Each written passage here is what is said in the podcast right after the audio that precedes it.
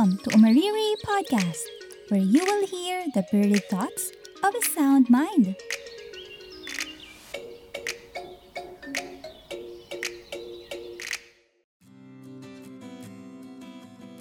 Nung itong pagpunta mo sa Malaysia, nakahanap ka ba kaagad ng uh, church community? Hmm, good question. Kasi isa yan sa, I think, masya-share ko na highlight talaga Pagdating ko dito, naghanap agad ako ng Every Nation, tapos nakakita ko. So, I attended. May mga nakilala din akong Pinoy. Tapos, sobrang naging close ako dun sa isang family and group doon kasi yung isang Pinay doon, nakapangasawa siya ng mali na pastor. Tapos, so yun, mm. naging somehow nasa isang community kami, small mm. group. Tapos, lockdown happens. So, lahat ng churches, even dyan sa Pinas, di ba? Nag-lockdown lahat. In the providence of God, talaga talagang nag-stop lahat. Malls, travels, mm-mm, mm-mm. churches, talagang ni-stop. So, during those times na close lahat ng churches, yung best friend ko sa Saudi, nag-share siya sa akin about this Reformed theology. And then, I started listening to preachings kasi online, kasi nga hindi naman ako nakaka-attend ng church. Tapos, I came across one um, preaching of mm-hmm. Paul Washer entitled The Shocking Message. And it mm-hmm. was indeed a shock to me. Um, doon ko masasabi talagang I realized how, kumbaga, I was just going through the motion of my own. I don't blame it to anyone, to church, to my leaders or whatnot. It's my own conviction. I was like just going through the motion pero yun talagang there's more to knowing God pala. Talagang mm-hmm. if you dig deeper into His Word. So I started like searching for churches expository preaching tapos ayun, um, to cut the long story short, after ng lockdown, may isang church na somehow nag-open na sila pero limited yung numbers. Mm-mm. Then, nag-attend ako doon. Tapos, nakakatawa kasi ako lang yung Pinoy. Oh. Lahat sila local doon. Um, so yun, yun yung naging masasabi ko talagang highlight ng Malaysia journey ko. Mm-mm. It's really to um, grow spiritually by the help of these people. Talagang blessing sila ng Panginoon sa akin in the sense na yun, mas naintindihan ko kung paano talaga aralin yung Bible, mm-hmm. kung paano yung talagang mag-serve sa Panginoon um, truthfully, hindi lang yung ako na feel good ako kasi may ginagawa ako. Mm-hmm. I mean, kinorek ni God dun yung heart ko mm-hmm. in a sense na hindi ko yun nakikita before. But then, ngayon that I really realized that I am not a good servant, kung may magagawa man tayong good works, talagang ang glory pa din pala sa Panginoon noon. Mm-hmm. Kala ko noon ako kasi I'm a good leader na, ganito, check mm-hmm. na to, check na yan. Pero hindi. Dito ko na-realize na there's nothing I can give to the Lord talaga but my worship. Wow. So, to cut a long story short, isa yun sa adjustment kasi ako lang yung Pinoy.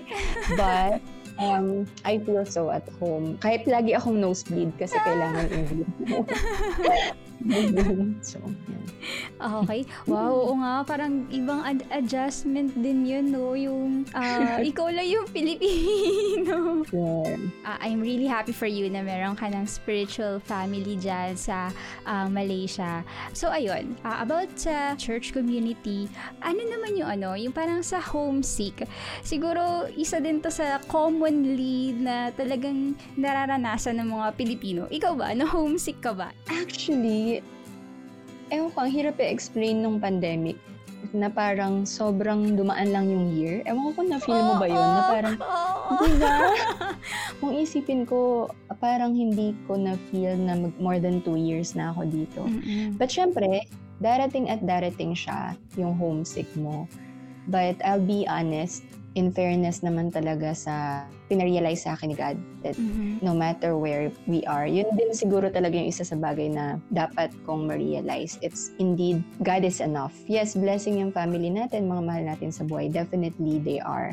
'di ba? Kaya nga sila nilagay ni God sa buhay natin. Pero yung pagiging enough ni God despite of you being alone physically outside the country, mm-hmm. ano siya, nag-make sense siya sa akin. Hindi siya yung like ano lang cliche talagang na, na, na-experience ko siya. Mm-hmm, mm-hmm. In times na na homesick ako, ganyan, ginagawa namin talaga video call. Video Aww. call kami nila mama. Mm-hmm. ayan, lagi kaming magka-text. Dapat may good morning, dapat yeah. uh, pag natutulog na. may regular update. Yes, pag hindi yan siya na good morning si mama, ano nang isipin ko. Ganun eh, isang part yan ng pagiging OFW eh. Bakit wala pang paramdam, ganyan. Mm-hmm. Kala mo jowa lang, di ba? I mean, that's part of it, yung homesick. But again, thankfully, sa dami ng natutunan ko na pinatutunan sa akin ng Panginoon and sa pinaranas niya din sa akin kung sino talaga siya, um, masasabi ko na hindi ako dumating dun sa point na kagaya nung na-experience ng iba which is heartbreaking talaga na um, right there and then gusto na nilang lumipad na lang pabalik ng Pinas. Mm. Yun nga yung spiritual family. Hindi lang kasi siya like yung mga kaedad ko or what yung pagka-family nila sa akin, literal na family. Parang ang dami mm-hmm. kong pamilya dito. Solo ko yung time ko. So, minsan mag pinapa-overnight ako dun sa isang bahay, minsan dun sa isang bahay.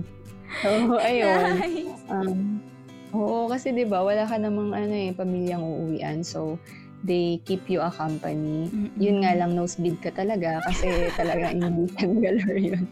Ayun, talagang we make sure na keep in touch kami nila mama. Actually, yung time na sobra mo silang namimiss, yung naiiyak ka na lang kasi gusto mo na silang mahawakan, makita. Mm-hmm. Those are the things that you don't actually tell them. I don't oh. know if other OFWs can relate, pero those are the things na iiyak mo lang kay Lord tapos mamaya okay ka na ulit. Kasi mm-hmm. it wouldn't help them kung magiging ganun ka ka-expressive sa kanila. So, ayun, ang makikita lang nila is yung lagi kang okay, lagi kang masaya. Pero yung time na iiyak ka kasi sobra mo silang miss. Talagang hindi. Siguro, kaya din siguro hindi ko na-feel na gusto ko nang umuwi ganun kasi hindi ko siya hinahayaang maglinger. Mm. Talagang iniiyak mm. ko siya sa Panginoon. Tapos, ayun. Oh, wait lang. I need a moment. wait lang. uh, ano naman yung learning na nakuha mo uh, this uh, more than two years na pag-work dyan mm. sa uh, Malaysia? Hmm, sa dami ng learnings sa pagiging OFW, siguro few things na ma-add ko aside from magmamature ka talaga as a person mm-hmm. in terms of yun nga um, sa mga ginagawa mo sa bahay since ikaw lang mag-isa or mm-hmm. that sa mga decisions like small decisions, big decisions, lalo na yung mga urgent decisions kasi sa Pinas, 'di ba? May mama ka pwedeng oh, takbuhan oh. dito. Parang minsan bigla-bigla. Kumbaga, sober ka na kasama mo talaga si Lord. Nandiyan yung word niya available mm-hmm. for us to read. Yun sa mga decisions na yon, may matatakbuhan pa rin talaga ako. Isa sa big part I would say, ng pagiging OFW, lalo na siguro sa mga breadwinners na kagaya ko, is syempre kailangan mong maging responsible in terms of uh, dividing kung ano yung binigay ni Lord sa sahod mo. Yeah. Like, pupunta sa pamilya mo as your support to them. Tapos, Mm-mm. yung sa sarili mo, dapat talaga kahit papano, kahit maliit yan, may emergency funds ka. Kasi nga, nasa abroad ka, di ba? Wala yung pamilya mo. Mm-mm. Tapos, yung savings mo sa pamasahe, ganyan. As a breadwinner, wala namang ibang sasagot ng pamasahe ko kung kailangan ko na bigla ang umuwi or what. Hindi ah, natin oh, masasabi. Oh, so, ako lang yun. Um, you really have to be wise and responsible and always acknowledge talaga that all these, kahit breadwinner ka pa, hindi yan talaga galing sa'yo, galing yan sa Panginoon. Kumbaga, okay, yeah. vessel lang tayo Mm-mm. that can help our family. Ginagamit lang tayo. Pero pera yan ni God. Mm-mm. Talagang dapat yung sa kanya, sa kanya. Yung sa'yo, sa'yo, sa pamilya mo, sa pamilya mo. Nice. Um, for you naman, ano yung future plans mo? So, do you have plans ba na umuwi ng Pilipinas or magstay or probably gusto mo bang i-explore na mag-work naman sa ibang bansa? Good question. Actually, um, personally, yung plan ko, no, kasi I just signed another one-year contract last October, which mm-hmm. I think it's the wisest thing to do during those times na pandemic. Hindi siya wise na umuwi ako ng Pinas mm-hmm. kasi wala ding work and all that. Tapos, nasabi sabi kong good question kasi sumagi yan sa isip ko. Mm-hmm. Kaming dalawa ng housemate ko, naisip namin. Mm-hmm. Kasi kapitbahay lang namin yung Singapore, di ba? What yes. if we try to work in Singapore, ganyan? Uh-oh. Or, yun, recontract. So, yun. In terms of future plans, um, I'm just praying for wisdom and um, that my will will be aligned to God's will. Next year. So, yun. Okay. Yes. Medyo uh, madami nga din yung parang option. No? Yep. Kumbaga madaming factor eh na pwedeng i-consider Yes. na makaka-affect dun sa decision making. Mm-mm. Okay, so to end this episode natin about dun sa kwentuhan natin ah, tungkol dun nga sa journey mo, being OFW dun sa ah, Malaysia, ano yung advice mo para dun sa mga gustong mag-work abroad? And second siguro, yung ah, ano yung words of encouragement mo naman for fellow OFW? So, yung una, no, sa mga gustong mag-work, Mag-work, abroad, yes. Mm-mm. Um, needless to say, you have to pray for it talaga. Kung hindi ko man yun nabanggit, I did that um, because I know the need of it. Talagang without the guidance, Lord, kumbaga hindi siguro ako andito. Mhm. And then second, um, yung kagaya din ng tinanong mo sa akin, Cherry, kanina, ano yung reason?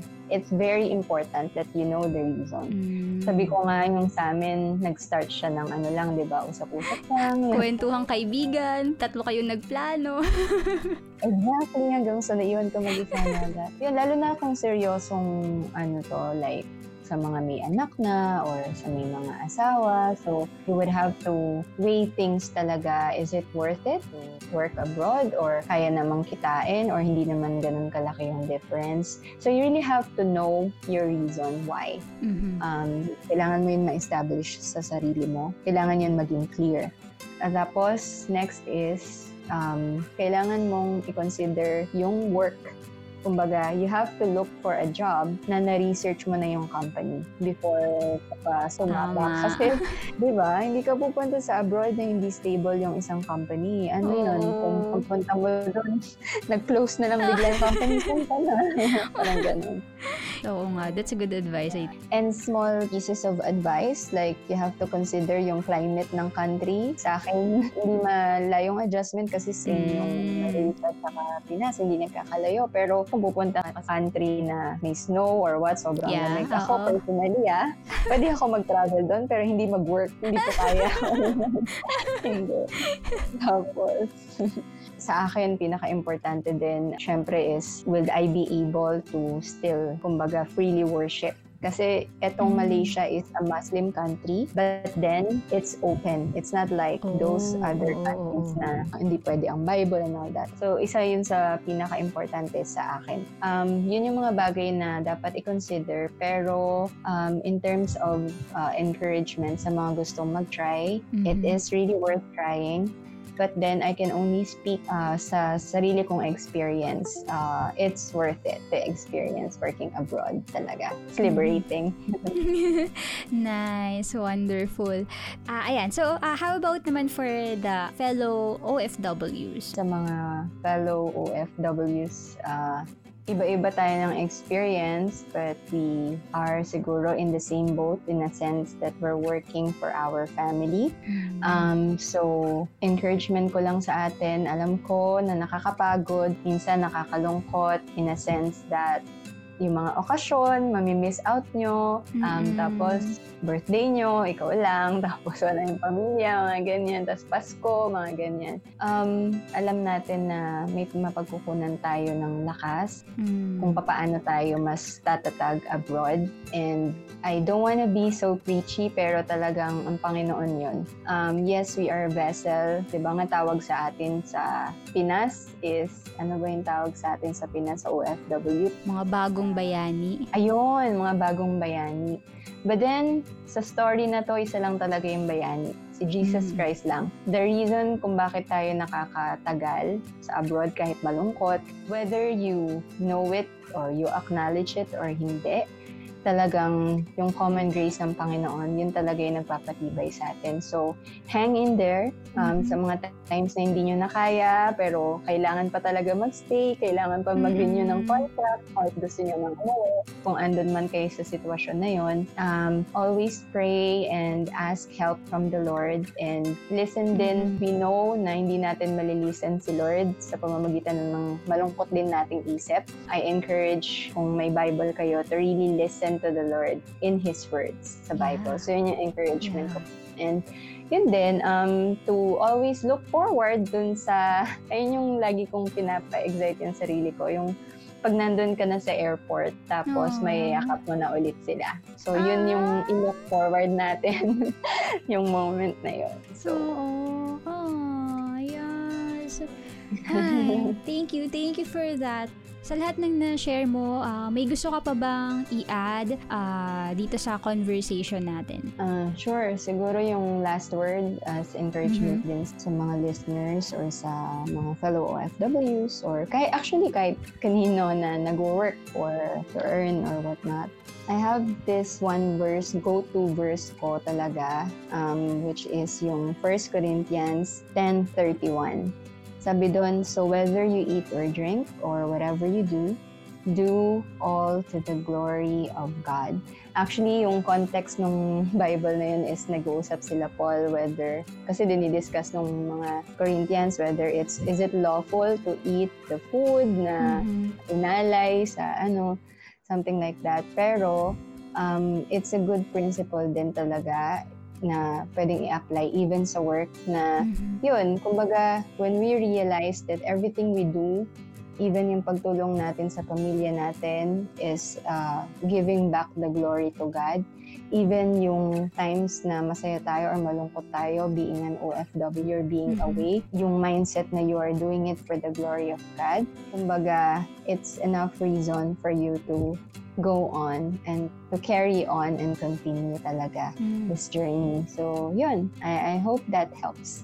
Nice. Ang ganda. Grabe. Ang simple lang nung verse pero it's a good uh, verse to remember para din uh, hindi tayo mag-fall dun sa mga decision makings natin na ano na parang magiging selfish tayo. Uh, we have to ask this question na will it glorify God? Yes. So yes, wonderful, wonderful verse. Thank you for sharing all these uh, stories, life experiences mo. So that's it guys. Thank you for listening. No? Sana madami din kayong natutunan sa mga na-share ni, ni Cindy. And syempre, kung interested din kayong mag-apply, you may click the link on this, uh, uh, the description of the podcast. So ayan, baka sakali, mali mo, pwede kang makapag-work din sa Malaysia. Okay? Yeah, So, yeah. Sure, sure. thank you. Thank you, Chuni, for Thank the you opportunity. so much, to Dee, for your time. Woo! Grabe. Thanks, thank you, thank you.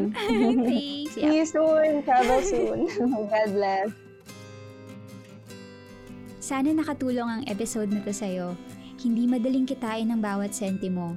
Katumbas nito ay dugo, pawis, at para sa iba, lungkot na mawalay sa pamilya. Kung nag-iisip ka ng mga ibang bansa, timbangin mo muna ang mga bagay-bagay. Samahan mo na din ng dasal. If you have questions, clarifications, or maybe interested ka na mag-apply, nasa description box ang email address ni Dee pati na rin ang website ng TDCX. Again, thank you for listening. If you enjoyed this episode, make sure to follow Umariri Podcast. And if you have time, please rate the show. Talk to you soon. Bye-bye!